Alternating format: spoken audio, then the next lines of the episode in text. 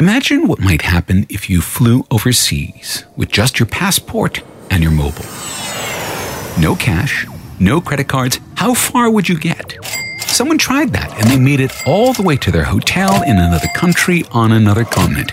Not bad. And it's a sign that we're in the midst of a big transition from cash to cashless, from cards to smartphones, from banks to neobanks. It's going to change the way we spend, save, and invest for ourselves, for our businesses, making banking great again here in Australia and everywhere around the world. Hi, this is Mark Pesce, host of the Next Billion Seconds podcast.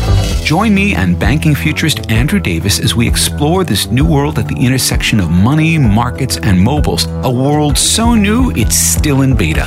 So join us for our new podcast, Beta Bank.